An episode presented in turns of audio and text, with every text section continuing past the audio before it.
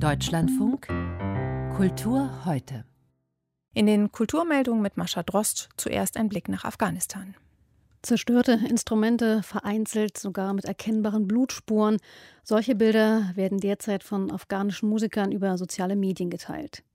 Die Taliban auf dem Vernichtungszug gegen die Kultur, davon hört die deutsch-afghanische Musikerin Simin Tander täglich.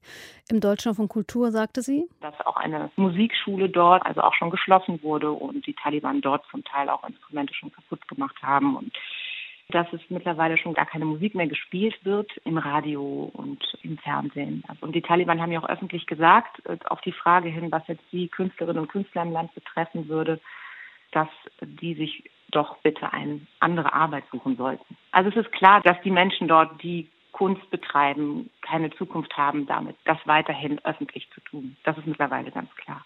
Die Musikerin Simin Tander, das ganze Gespräch finden Sie in der DLF Audiothek. In Schweden kennt man ihn als Alfons Aberg. In Deutschland steht er millionenfach als Willi Wieberg in den Kinderzimmern. Ein kleiner Junge, der allein mit seinem Vater lebt und in dessen Erlebnissen sich Kinder wiederfinden.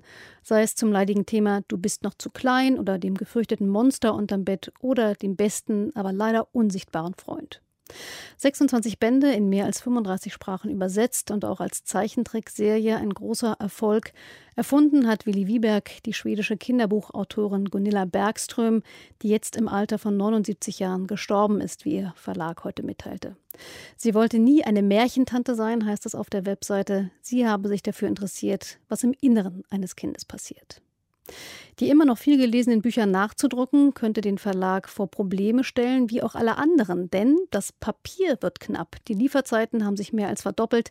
Engpässe gibt es auch für Pappe, Einschweißfolien und Farbpigmente. Dazu kommt eine starke Teuerung, die Verlage vor immense Herausforderungen stelle. Das sagte Stefanie Schelleis vom Hansa Verlag heute im Deutschlandfunk. Die Erstauflagen für das Herzogkamm können wir gewährleisten. Bei den Nachauflagen sollte es auch möglich sein, aber sobald ein Titel durch die Decke geht, könnte es da auch zu Schwierigkeiten kommen. Ganz schwierig wird es mit Titeln, wo wir Sonderausstattungen planen, wo wir besondere Materialien haben wollen, besondere Veredelungen. Da müssen wir sehr, sehr früh disponieren. Das sagt Stefanie Schelleis vom Hansa Verlag. Und noch ein paar Meldungen vom Opus Klassik. Lang Lang wird für seine Einspielung der Goldberg-Variation geehrt. Bester Pianist des Jahres ist jedoch Daniel Trifonov. Die bulgarische Sopranistin Sonja Joncheva ist Sängerin des Jahres und der polnische Tenor Piotr Betschala ist Sänger des Jahres. Und das waren die Kulturmeldungen. Mit Mascha Drost, vielen Dank.